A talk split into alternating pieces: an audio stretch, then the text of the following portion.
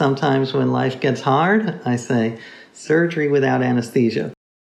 Greetings. This is The Filter with Matt Asher.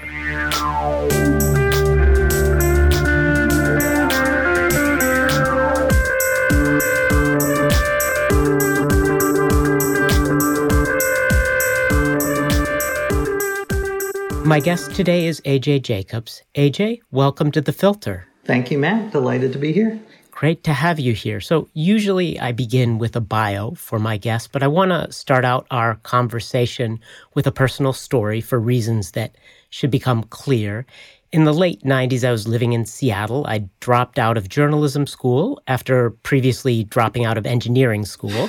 At that point, in my mid 20s, I worked for a magazine and run two free weekly publications, both of which had failed. And I was looking for a new project. Uh, a friend and future author and now past filter guest Jesse Walker told me about an idea called the Religion of the Month Club. So it worked like this. Each month, at the beginning of the month, you pick a new religion. You get deeply involved with that religion. You read their Bible, you go to their services, you become a true believer. By late in the month, your faith reaches a fever pitch, but then doubt creeps in, and by the end of the month, you've become a complete apostate just in time for the next month and the next religion. So I, I thought that idea was brilliant. And my plan was to do this for a year and keep a weblog of the experience, which is what you did if you lived in Seattle in the late 90s. uh, and then at the end of the year, I was going to turn all of those writings into a book. I, I picked Mormonism for the first month and I dove right in to truly experience life as founder Joseph Smith intended, my plan was to acquire several wives along the way. uh, I had some candidates in mind. I only made it to one wife during that month, and uh, our marriage uh, outlasted my Mormon uh, phase by about 15 years. We have a daughter together. Congrats. Thank you. Congrats. Uh, but after that first month of Mormonism, I only made it about halfway into Scientology before throwing in the towel on that project. Not long after that, I began noticing your articles in Esquire magazine, including the one where you try and outsource all the parts of your life to an offshore assistant. And then I read your book, The Know It All, the main subject of today's conversation. Uh, for that book, you spent a year reading the full Encyclopedia Britannica, 23 dense volumes, 33,000 pages, in an attempt to acquire all the knowledge. Now, a handful of books later, you are one of a few highly successful authors, along with people like Tim Ferriss, who've made a career out of experimenting with their own life you took the path I backed away from and you excelled at it. Uh, for my own part, I'm not in the least bit disappointed with the direction my life has taken, and there's been plenty of experimenting for sure. But I must say, every now and then I imagine the AJ Jacobs version of myself out there, and I wonder about that alternative timeline. I love it. Well, thank you. And yes, I did a version of the uh, Religion of the Month Club, I did a, a, book called The Year of Living Biblically, where I followed all the rules, mostly of the Old Testament.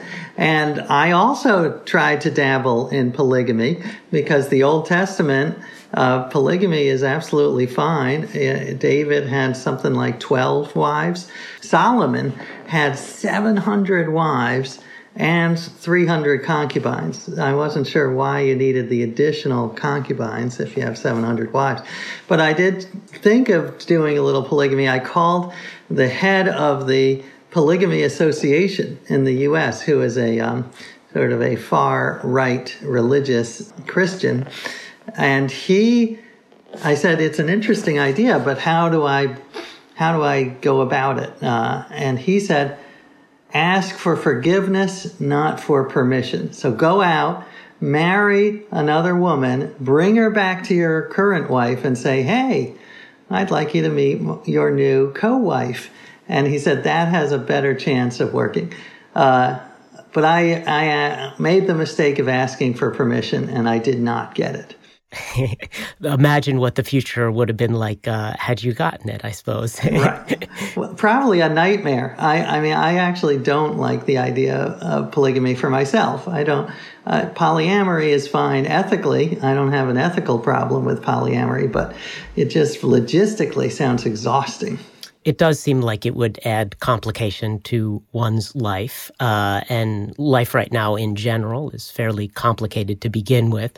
Certainly, one of the things I was interested in getting into there's lots and lots in your know-it-all book about you know about history looking back at it one of the quotes that you have that i like a lot is that the more you look into something, the more diverse it is. I'm not sure I'm paraphrasing there. Here it is. There's always more diversity than you think. One of the things that I've had on my mind recently, it seems like our present era is a highly complex society. And I imagine there are times when things haven't been so complex. There are entire books about the collapse of complexity. But now that you've, I guess, poked in on various eras and time periods and places, does it seem like perhaps we overestimate the extent to which modern life is uh, complex just because we don't, you know, naturally know about all the other ways in which life has lived and all the other facets of culture that existed in the past? That's an interesting question. So you're saying that life was also complex in the past. We just don't appreciate how complex it was? I think that uh, that's something that I'm wondering about, and given that you, you know, having in the course of the, you know, the the tens of thousands of entries that you read, you got a chance to see little facets of culture from the past and events and whatnot. Yeah. Does that give you a feel that perhaps, you know, that there might have been as much richness going on back there in terms of the things happening? Well, certainly, uh, it's hard to quantify, but I agree with you in general that life has always been incredibly complex. And I liked what you talked about with Russ Roberts, who uh, is a friend of mine, that these simplifying narratives are often just that overly simple and misleading. And the example Russ gave was the, um, the, the, the, depression, that the narrative is that the New Deal and World War II fixed the depression. And I'm no expert, so I don't know whether this is true or not, but apparently there are people who question that and say it's not so simple. And I would say that that is a big lesson that I learned then and that I hold dear now is that simple narratives are often, maybe usually misleading, and life is so much more filled with grays and I have a section in the book, the know it all, on um, Max Schmeling, who I had heard of, and he's the Aryan boxer who Hitler touted as like the great white hope. He was supposed to represent how great the white people were. He got beaten by, I think it was Joe Louis. So he's like an easy villain. He is like a horror, you know, he's Hitler's boxer. But the encyclopedia was actually interesting in that they gave a more nuanced portrait of him.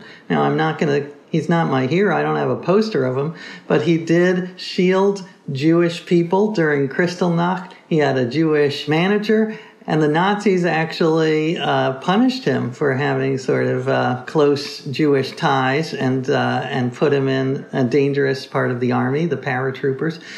So he is uh, it's very hard to find pure villains and pure heroes in history.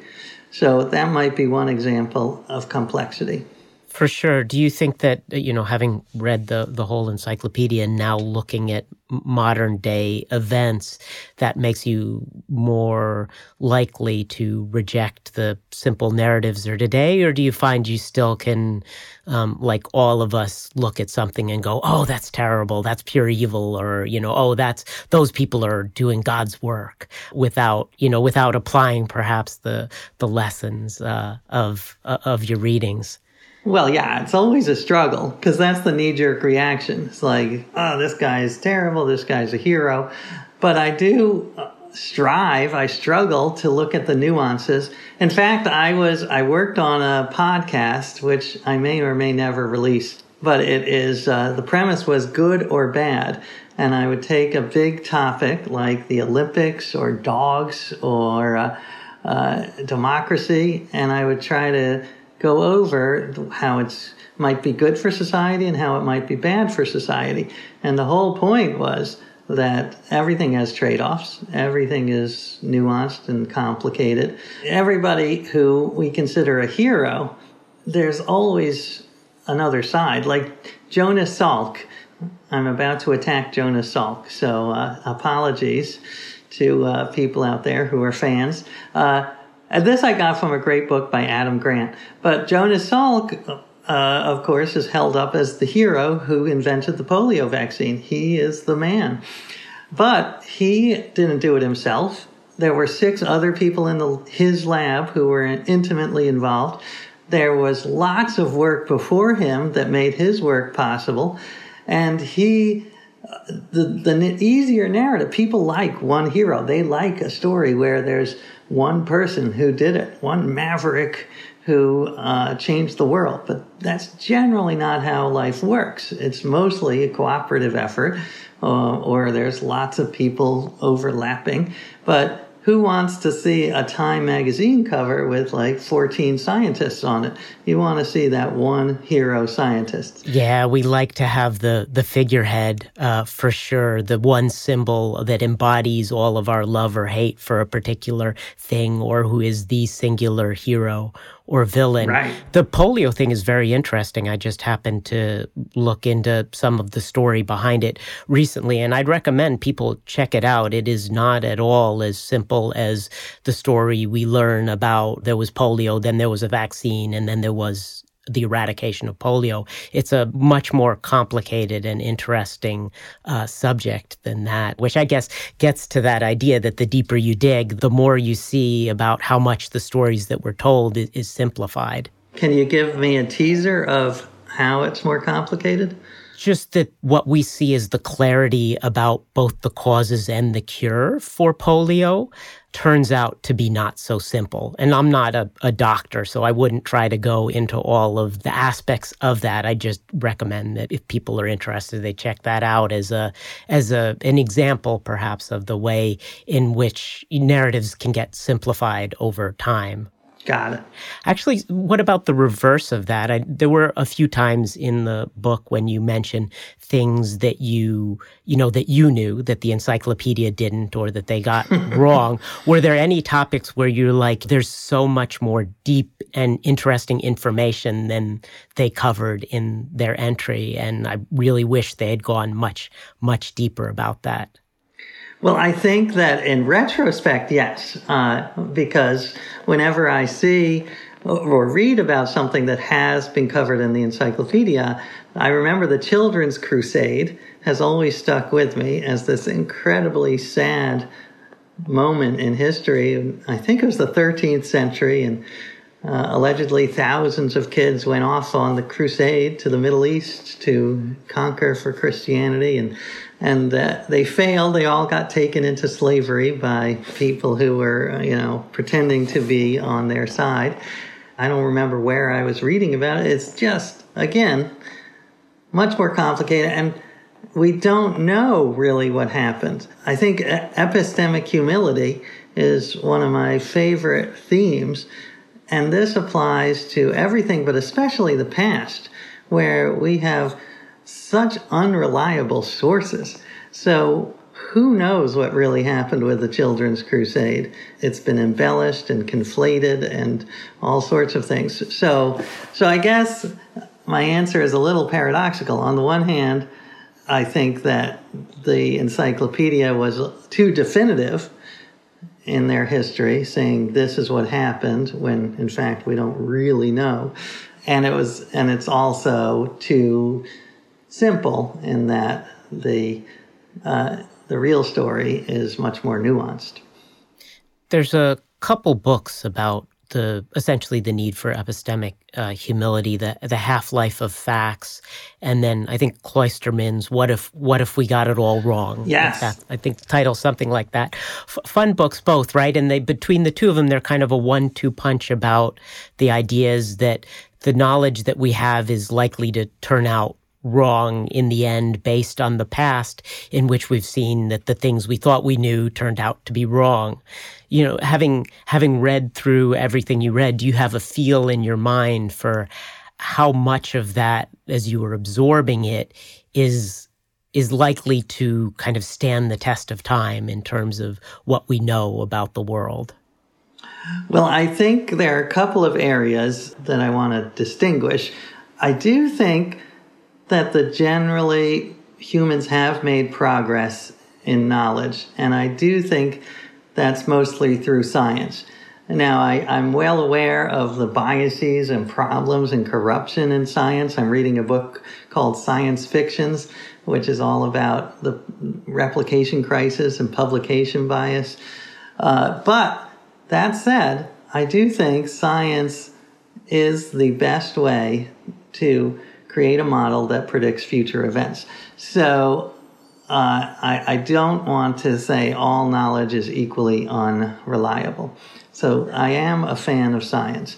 That said, I think that there's a lot of knowledge, especially like ethical knowledge, that we take for granted that people in the future will not believe that we held these beliefs. And I think about it often. What is the future slavery? What will 25th century humans, assuming there are some, look back and say, I cannot believe people did that. How cruel, how thoughtless. You know, what if I ever have a statue made of me, which I doubt I will, you know, why will they tear it down? And I have some theories. Uh, it's very hard to predict, but I do think industrial farming will be uh, people will not believe that uh, you know we, we treated animals this way. Even things as this one is a weird one, uh, but you know I have a woman who comes once a week and cleans my apartment. And hopefully in the future, we'll have super Roombas, so everything will be done robotically.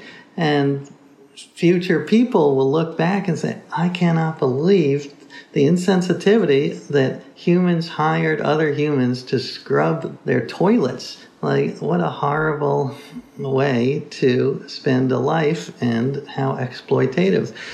So, I would say, yeah, I have a lot of humility about my own ethics in addition to humility about other kinds of knowledge.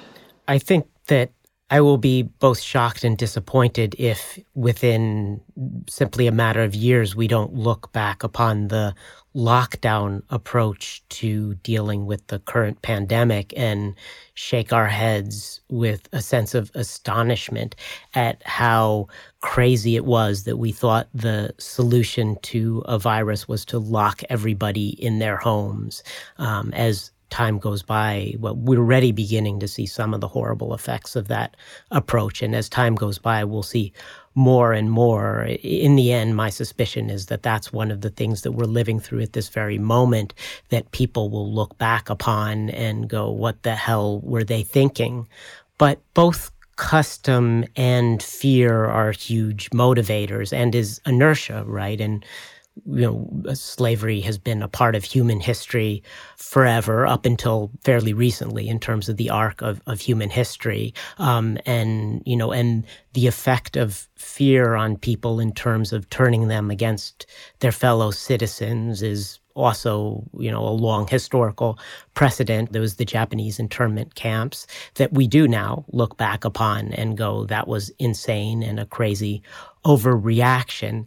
It's tricky in the moment because in the moment you're relying on those two things, right? The inertia of past history that makes things that the future will look at as crazy seem normal just because it's what you've always done.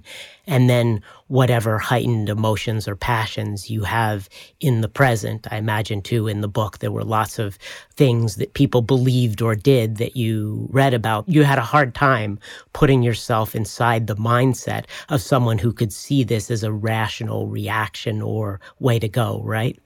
Yeah, for sure. First, I just want to address the uh, the shutdown because I want to plead a little more epistemic humility about whether this is the right path to go. I hear you that it, it we may look back in 50 years and be like, "What the hell were we thinking?" You know, it would be great if we had an alternative universe where we just said life just keep going like Sweden's model and we sacrificed a few million people. Would that be a better world because it wouldn't cause such long-term economic and other types of misery? I don't know the answer. You know, I think that the decision to shut down, it may be the right one. It may be the right one in the end that uh, even if we didn't shut down, then hospitals would be overwhelmed and, and civilization would have come to a halt just voluntarily. I don't want to get too deep into that, but I just would say I'm very epistemically humble about what is the right path. I have not studied it enough to really have an informed opinion. Unless I got a PhD in epidemiology, I wouldn't have an informed opinion. So anyway, I just want to pop that in. But also, uh, yeah, I mean, it is hard to get into the the mindset of people in the past. It, there's, it, I, I do believe the past is a foreign country. And uh, I've been listening to a great podcast. Well, not a podcast, it's a master class called uh, The Other Side of History. Uh, and it's all about the premise is instead of studying kings and aristocrats, this is all about what life was like for the average Joe, for the peon, the serfs. Again, it sucked. It was it was pretty horrible. It was violent, smelly, you know, sexist, racist, all that. But one that struck me was the uh, section on Greek and Roman slavery and how no one, not even the most progressive thinkers in Greece and Rome, ever concluded that slavery was wrong. People would say, you know, treat your slaves better. And slaves who managed to get free would often just turn around and acquire slaves themselves. So it was they couldn't make the intellectual leap to see this is a horrible way to structure society because it was seen as so natural. This is like part of the the way the world is naturally ordered. The way it had always been and was. Right. Yeah, unquestionably. Uh, there's so many things. It, but it, it's the air you breathe, right? It's hard to to question that. It's hard to even see that, and then it's hard to put yourself in the place of someone who is just completely enveloped in a different culture for sure. I mean, oh, I don't want to cut you, but I, but it, it reminds me. I have a section in the book about uh, burial, and showing how different societies buried people. And I never thought about the fact that you could bury people in different positions. You know, to me, the metaphor that death is the long sleep is so powerful that I'm like, of course you bury people lying flat on their back. But no, there were cultures that buried people standing up or in the fetal position because it's the long gestation. So, this idea, like you said, it's the air we breathe. We don't even notice the, some of the assumptions that we have. There's a, a fun little book called Fate the author talks about the ways in which the everyday metaphors we use shape how we view the mm. world. And that's certainly something that we don't think about. You know, one of uh, her lines is that you can, you know, you can live in Cincinnati or you can live in denial. Same same same expression, right? Mm. Or you know, the past the past is always behind us. Yes. Uh, the future is ahead of us, and you can start with one simple metaphor like that that is spatial or whatever it is, and then you can see how it traces out uh, linguistically and in terms of our thinking in all the various ways that we talk about um, our lives as being ahead of us or the, the road ahead and just keep going and going with that metaphor and how it weaves its way through our lives. And we just don't think about that. That's so interesting. I have a friend of mine who's publishing a book. It's not out yet. Uh, it's about the future and long term thinking. And he talks about a, some culture, a tribe, I think in in South America. That's the only known culture that does not use the looking ahead metaphor for the future. They talk about looking ahead as the past because uh, the past you can see relatively clearly. The future, you can't see. You can't see. So why would we talk about looking ahead? And I just, uh, like you say, these filters are, are so ingrained in the way we think um, that we don't even notice them.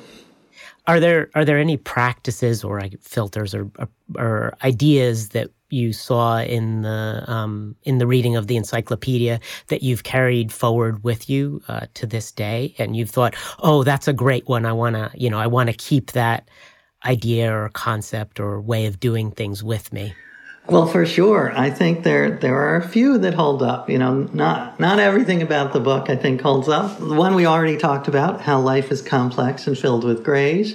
Another is the idea that the good old days were not good, that nostalgia has a huge downside. And this is sort of the Steven Pinker thesis that life has gotten better and life used to be just, as I say, dangerous, smelly, diseased, violent, sexist, homophobic, you name it.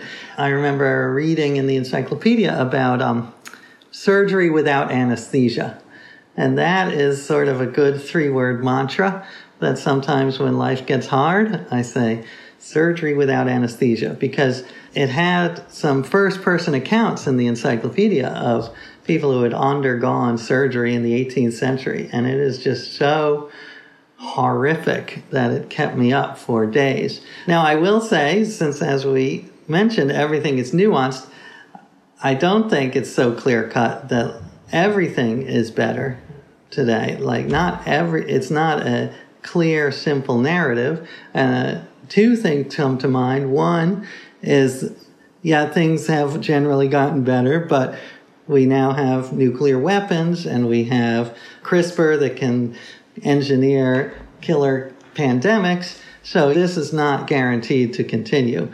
And second, I don't think, for instance, I mentioned factory farming you know, I don't think life has gotten better for the average animal on Earth. It's gotten better for the average human, I think, but uh, there are there are other beings out there.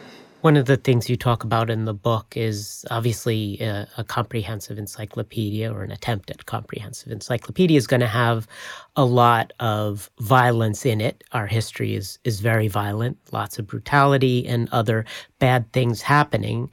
People often talk about what is the effect on kids of seeing so many gun shootings on TV or things like that.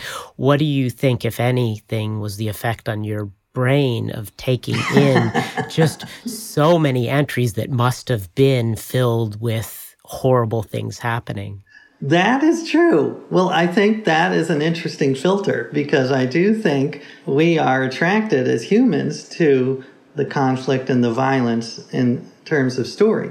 But much of history was not violent. There was plenty of improvements, small incremental improvements in medical advances and etc. Uh, but those are not as good stories. You know, if you watch the History Channel, they're not going to show. Oh, here was uh, you know this cooperative medical advance, the artificial hip that improved millions of lives. Uh, but that's not a very good History Channel documentary. Or, or you go to like the animal ones. Yes, nature is violent and red in tooth and claw, but not always. So when you watch a nature documentary, you want you want to see the cheetah killing the zebra. Uh, you don't want to watch the hours of them grazing peacefully. That's not interesting. So I would say there there is a little um, bias towards the violence and the horror. When I read about history, I try to balance that with, you know, a lot of it was just boring, either neutral or slightly positive, better than neutral people living their lives. So that was your way of coping with the onslaught of all of these violent stories was just to tell yourself, well, these are just the clips of the lion eating the zebra that I'm seeing and exactly. not the, you know, the two of them lazing around, uh, enjoying themselves. Uh, yeah, that, I mean, in retrospect, that's my strategy. I don't know if I had that strategy at the time, uh, but that's the story I'm telling we talked a little bit about like uh, the way in which knowledge can be discovered to be wrong over time. How much do you think of what you consumed was not so much wrong as uh, outdated at this point. Like we're 15 years on how much of this is countries that no longer exist, mm. capital names that have changed, and so forth, and things that are just no longer relevant? That's a great question.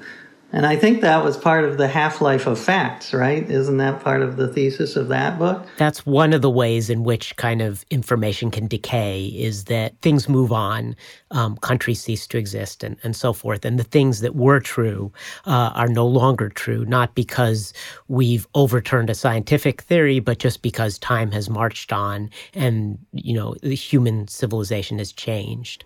Right. I mean, I, I think I was certainly struck by that reading the older editions of the encyclopedia, like, uh, you know, the first edition in 1768, where California was an island, or even the whole tone of the 1911 edition of the encyclopedia, which is, which is known to enthusiasts as this sort of wonderful, mythical, literary version because it had Houdini writing about magic, it had Freud writing about psychoanalysis, it had all of these amazing people writing.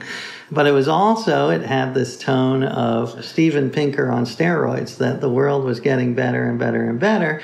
And we were sort of at the end of the dark ages, and rationality had conquered everything. And then, you know, a few years later, World War One, and so it became clear that that was an over optimistic reading of human nature.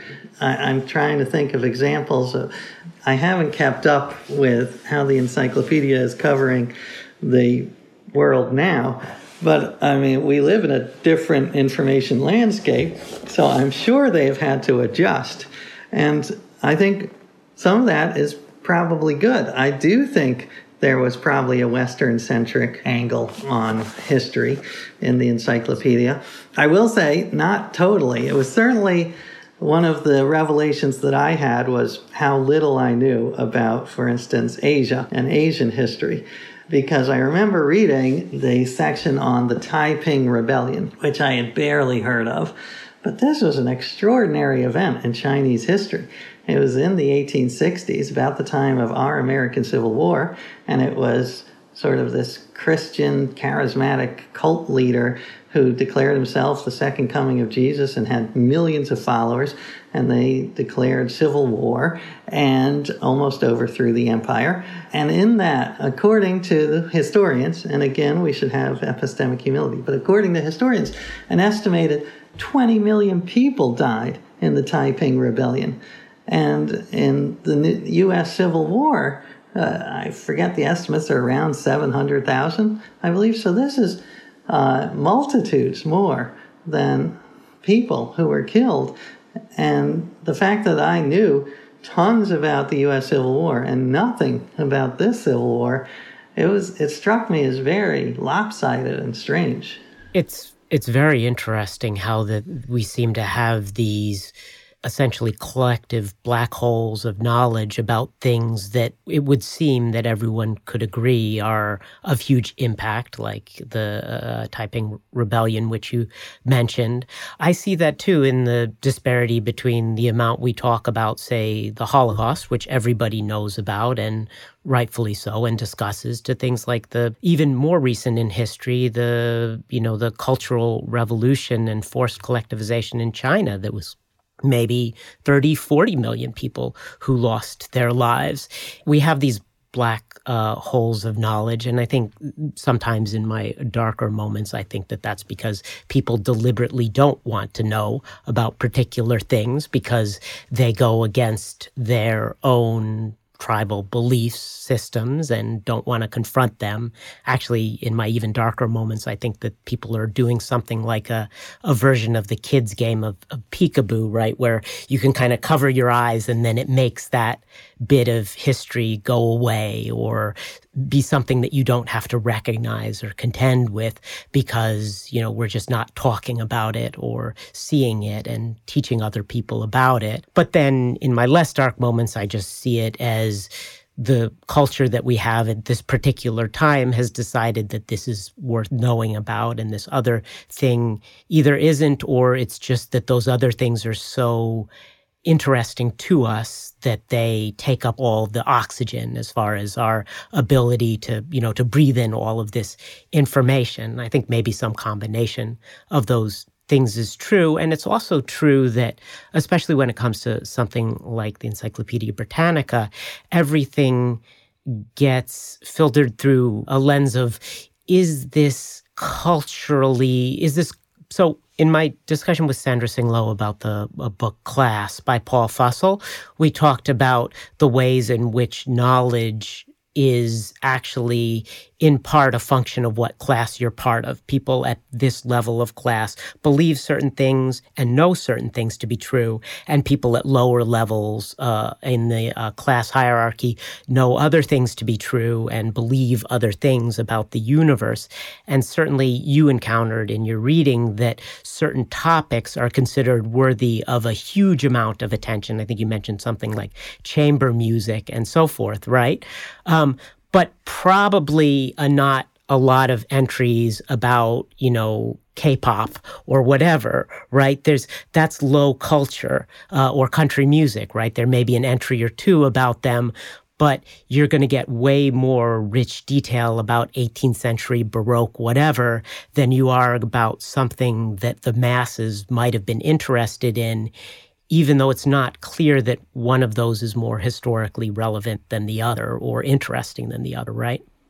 Yeah, absolutely. That's true. Uh, wait, I have two things to say on that. Um, first, yeah, it is very bizarre what what is considered high culture and culture worth knowing. It's very arbitrary and it changes. You know, I uh, Melville, Herman Melville, when he died, was a relatively obscure uh, you know, Moby Dick was not considered the greatest novel ever. And I forget, uh, I'm going to be epistemically humble and I forget how it happened, but I think there was one professor, a Harvard professor perhaps, who wrote uh, a defense uh, of Moby Dick and and that sort of vaulted it.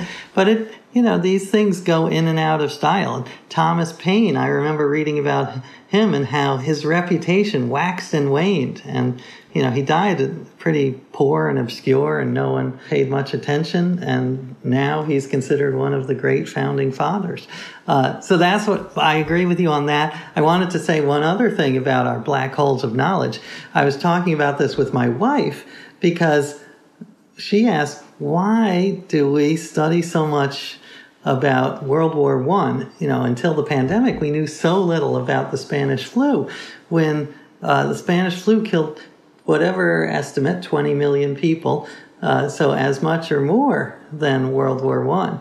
And it's a great question, and I think part of it goes to what you say. One is it's a better story. You know, conflict between humans is more exciting than people being wiped out by an unseen germ. I'm reading the, a book on the Spanish flu, and governments actively suppressed knowledge about the flu at the time because they didn't want to uh, have people lose faith and uh, you know morale during World War One. So it's a combination of factors, but I think a lot of it goes back to the Discovery Channel like what's exciting? And uh, and that is people killing each other in trenches unfortunately is more exciting to us. And more visually appealing certainly for TV to show the you know the the people in the trenches or the wastelands that those places became than someone just I guess dying in a sick bed. Yes exactly. I'm I mean, it's why we are so excited about shark attacks, but the estimated 100,000 deaths in hospitals from internal hospital infections. Like that does not get, until the pandemic, that did not get the coverage of one shark attack. That's a really interesting point there. And I think it, it may be actually a stumbling point for us collectively that we have a hard time focusing on the problems that are deeply important and could be deeply impactful, but that aren't sexy because you know you couldn't make as gripping a movie like jaws as you could about you know, about people getting infected in hospitals by, you know, by by diseases. Maybe you could, but you know, at least it doesn't it doesn't loom as large in our brains as something that excites us in a in a general way. And uh, that I think that does hold us back collectively in some sense because it's very often the case that those things would have a much greater impact on on our rising up as a as a species overall than say eliminating all shark attacks. Absolutely. I think it's a huge problem, maybe one of the biggest we have. And I think climate change is an example. Uh, like until recently, it was very hard to visually tell an exciting story about climate change because it was slow moving and it, uh, you know, there is no villain, there's no one serial killer. Uh, now, maybe, uh, you know, if you believe that the wildfires are the, due to climate change, you know, I definitely believe in human-made climate change. I'm not not as sure of how it links to disasters because I'm not an expert on that. But if you do believe, you know, the wildfires are caused by climate change, you know, that's a pretty stark visual. That's a pretty compelling visual. So I think that will motivate more people. That's that's really interesting to me. The uh, the climate change thing is fascinating to me in general. I'm much more skeptical of it, especially skeptical of the idea that there's not just a overall trend, but that human beings are creating a catastrophe, an absolute disaster waiting to happen. So I, I analyzed the data myself about five or six years ago and um, and wasn't as impressed as as other people are about the case. But also one of the things that factored into my thinking the most was what you mentioned about there's always being more diversity than you think. We look back at the climate record as we have it, and it looks much more stable than I think it really was. In fact, I'm sure of that. This is a measurement problem. It's like if you ask someone to measure the length of a coastline and you give them a globe, they're going to come up with a much lower number about, you know, how many miles of of coast is there on the east coast of the US than if you had someone who had a map of higher resolution and they would come up with a different number than someone who was you asked to actually get down there and walk along the shoreline and you know and try to record it they would describe the coastline as much much more jagged and varied than uh, than the person who has that kind of satellite, uh, very low resolution view. And when we look back at the past and at the past record, that's what we see. We see a simplified story of what the climate looked like in the past, if we were actually living through it, then we would see days that were, you know, extraordinarily hot and extraordinarily cold and swings that are not fully captured by the records that we have in a short, you know, in trees and in other things that we use in a secondhand way to try to get at what that evidence is. Not to say that human beings aren't affecting the, the climate or that it couldn't be real, but that our view of the record of the past is it's we predict the past and when we predict it we smooth out that prediction and pretend that there's not an error bar or pretend that it was less as you say less diverse than it really was. There was a lot of variation and diversity there that gets covered up by time well, let me uh, let me give pushback a little on that, and uh, defend the mainstream view about climate change. You know, I did a book about the Bible, and I uh, went down to the Creationist Museum in uh, Kentucky, which is staffed by people who believe the world was created five thousand years ago, and they reject the theory of evolution. And now these are very smart people, but because of their preconceived notion that um, uh, you know, the Bible is correct, they are able to find very compelling science, and I put that in quotes, that, uh, you know, evolution is a hoax. And they, you know, if I am in a one on one argument with them, they would probably win that debate of evolution versus creationism because they spend all their time studying it. And um, I just accept the mainstream scientific opinion uh, of 99% of scientists or whatever that evolution is real. So that's the way I like to think about climate change. You know, I am not an expert, and even if I did spend six months looking at the data, I don't think I have the background and statistics to really know. So there is there is a danger in the heuristic of trusting 97%. Which, of, which is actually not a, a, real figure if you dig into that. 90% of them had a neutral or a particular, and it was a specific subset. At any rate, that, that figure that seems very certain is, um, is a bit, let's just say, overplayed. It could be. I'm going to plead epistemic humility on that because I, I didn't dig in.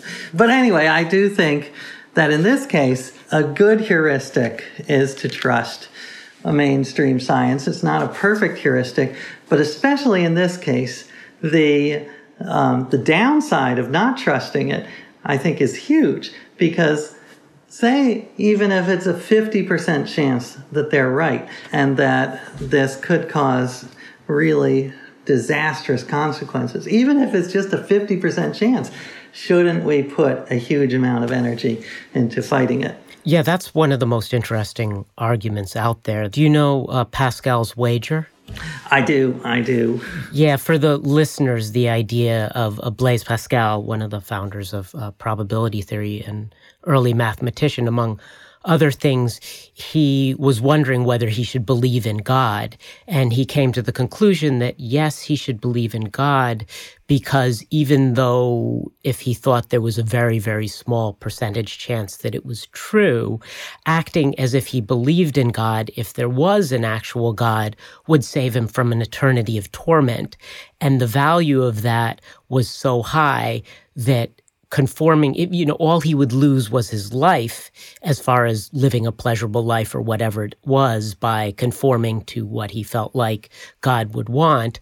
Whereas if he was wrong, the impact would be an eternity of suffering. And when you weigh those two things together, obviously you want to go in the direction of the one that, even if it's very unlikely, would have the most devastating impact if it were true and try to mitigate that uh, and keep it from happening is a very interesting argument and deeply wrong in some ways. Not that his line of thinking was incorrect, but that it omitted certain things. And the thing that it omitted is, I think, the same thing that people don't really like to talk about when it comes to the climate change thing, which is that putting all of your energy into preventing a particular thing from happening has an opportunity cost and that opportunity cost could be huge.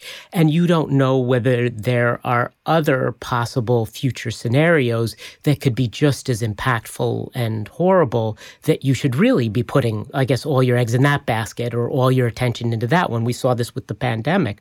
Everybody rushed to build ventilators. Oh my God, we need ventilators to stop this horrible problem of everybody dying in hospital because they don't have ventilators turns out that all of that energy that went into that was for naught, right? That that wasn't the solution. So you can uh, see a scenario, a complex scenario, and especially, and I think this gets at something that you were saying about when you've got this data and you're looking at it, especially nowadays, you've got a lot of data. That data is noisy. You can come up with any particular story that you want out of that. Some of those are going to be more backed up by the facts than others but you can tell just about any story and you can get yourself worked up about just about any particular danger you want. Decide that you need to throw all of your resources into preventing that one thing from happening.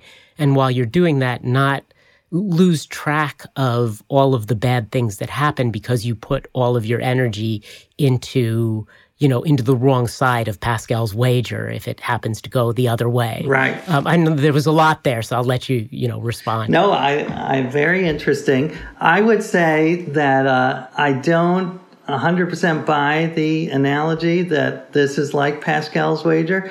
And to me, Pascal's wager is wrong because there's no evidence, in my no scientific evidence for God. It is all based on faith.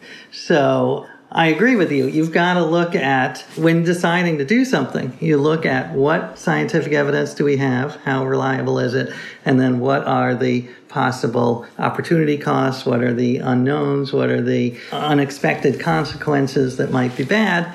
And to me, climate change again falls into the category of, you know, if, if you believe in science, then then this is going to this has the potential to be bad. Um, but yeah, Pascal's wager, I think, again, you're just going on faith. So you shouldn't wager your life on faith. You should wager it on evidence. And the other problem with Pascal's wager, of course, is that uh, it doesn't take into account the hundreds of other gods. Absolutely. Yeah, no, there, there, are so many other potential alternate scenarios. Why shouldn't he be worshiping the Muslim god or whatever else it is, right? Why not that one? Right. Or Poseidon. Yeah. Mm-hmm. Yeah. Why not, you know, obscure gods? Like, who's to know that he shouldn't uh, put all his eggs in that basket? So uh, I actually, I've thought a lot about Pascal's wager. Like, what would be the most, if you were going to follow that, what would be the most rational wager and would it be Christianity because that currently has the most number of people? Would it be animism because that's the most belief over all of human history? Some you can believe in at the same time. Some you can't. Like you can't believe in Christianity and Islam because they are uh, at the same time because they're exclusive. But, you know, I think there are some that you could believe in at the same time. So maybe that is a way to do it. So, yeah, there are a lot of uh, interesting things about Pascal's wager, but I don't think, to me, it translates to the, the climate change. I, I get what you're saying, especially about the fact that there is you know, there's scientific evidence for one, and I don't doubt that there is uh, evidence for it, just that it comes in uh, the form of very noisy data that doesn't compel you to come to that uh, particular conclusion. At least I, I, analyzed it, as I say, maybe five or seven years ago, the data, and uh, found it to be also compatible with the theory of essentially a random walk of temperatures where things are going up and down, especially when you take into account the idea that the past may be much more variable than we think it was uh, in terms of that idea of the you know the diversity of the past. Given that you mentioned the religion thing and the the multiple gods thing, and you'd written that other book, what is your thought on the idea that the Bible actually lives in a universe where there are multiple gods, like internal to the logic of the Old Testament is the idea that the universe itself has multiple gods and this one particular god just wants to be your your exclusive one. Right, that is fascinating because, as you say, early in the Old Testament at least, it, you shall have no other God before me. But it doesn't say there are no other gods. It's just like this is the CEO God, this is the top God, and you should worship him, and everyone else is on a lower level. And again, the Bible, I think one important realization I had is not, it's not a monolith. Even the Old Testament, you know, there were dozens of writers over hundreds of years. So I'm sure some of them were monotheistic in the way that we think of now, but some were more polytheistic. And I've actually thought about this in reference to, you know, good or bad. What are the pros and cons of monotheism versus the pros and cons of polytheism? Because polytheism, in a sense, is it's much more interesting. Like the the Greek gods are much more interesting. It's more like a soap opera. Uh, you know, they're they're all cheating each other. They have flaws, and they're you know they're all these dramas. And one thing I do like about monotheism, and I'm not a believer in God, but one consequence of monotheism is is the idea that we are all God's children. You know, this was a sea change from the idea that you know some people like Egyptian pharaohs were gods, and everyone else was was human. So it's it's like a very uh, hierarchical. There are there are different types of humans, and some are more holy than others. Whereas in monotheism, there is just one God, and everyone else is equal. And that I think is a very nice message. Uh, you know, I, I I don't think you have to believe in a single God to have that message, but it might have been a very useful message in terms of human history. Interesting. It's interesting that you bring that up too in terms of the how you don't see yourself uh, even now as as religious. The idea then of the kind of fake it till you make it uh, perspective obviously didn't rub off in at the end of your year of living biblically. No, I mean, well, I will say, uh, religion again is a complicated thing. There, one of my spiritual advisors broke it up into the three B's. So in religion, you have belief, belonging, and behavior. So belief in God or gods, belonging being part of a community, and behavior, which can mean either the rituals you practice or the ethical behavior that the religion encourages. And I certainly don't have the first B, belief. Uh, you know, I'm agnostic slash atheist.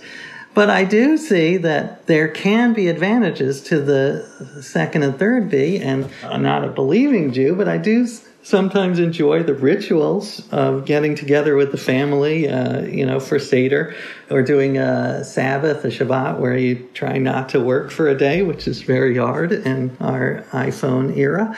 I am agnostic not only about God, but whether religion has been good or bad for humanity. You know, there are some great things like the abolition movement that were very religion fueled. Um, but of course, the Crusades and, and dozens of other you know, fundamentalist terrorists. It's hard to say whether religion overall has been good or bad for the world. I wouldn't clump religion as all one concept. I say, you know, there are different parts of religion belief, belonging, and behavior, and some are better than others.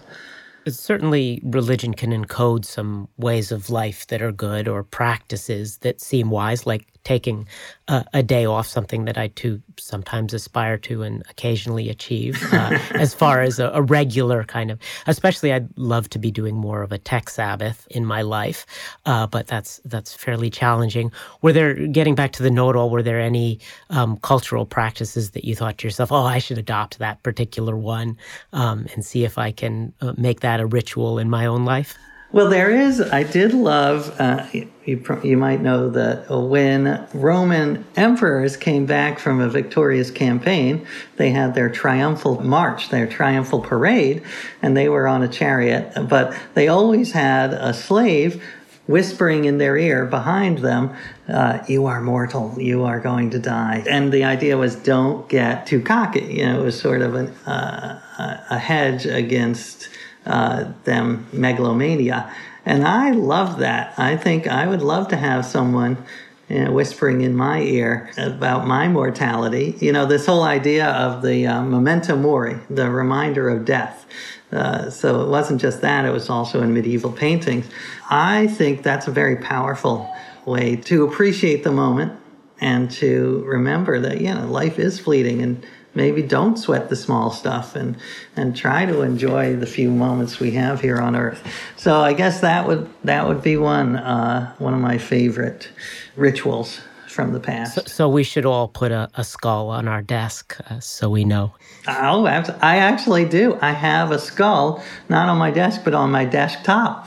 Uh, it's a little JPEG. I didn't want to go with a creepy skull, so it's sort of like a colorful psychedelic skull, but uh, it's my memento mori.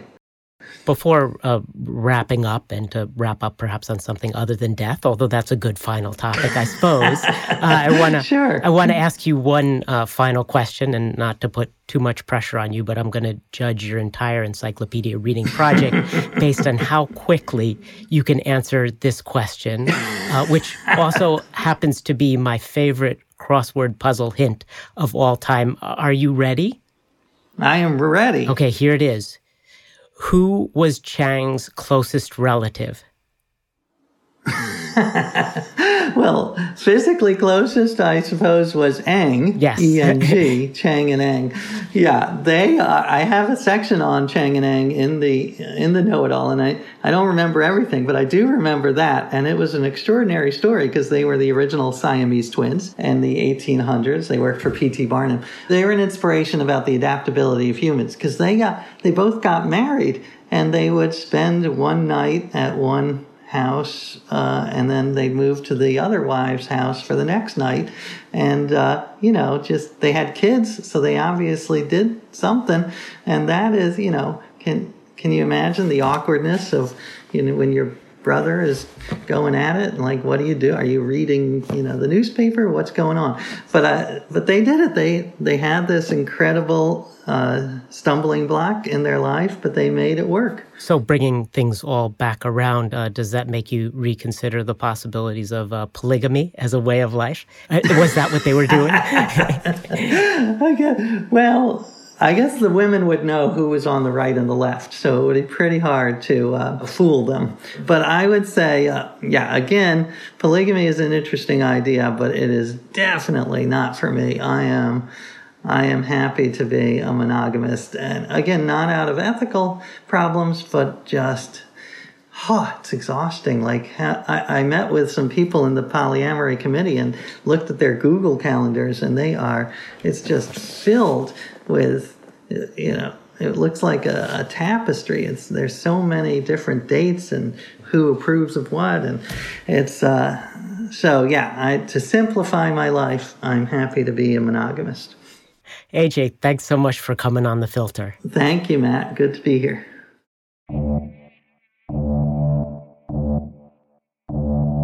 Thanks for listening to The Filter with Matt Asher. You can find show notes at thefilter.org or follow user Matt Asher on the socials.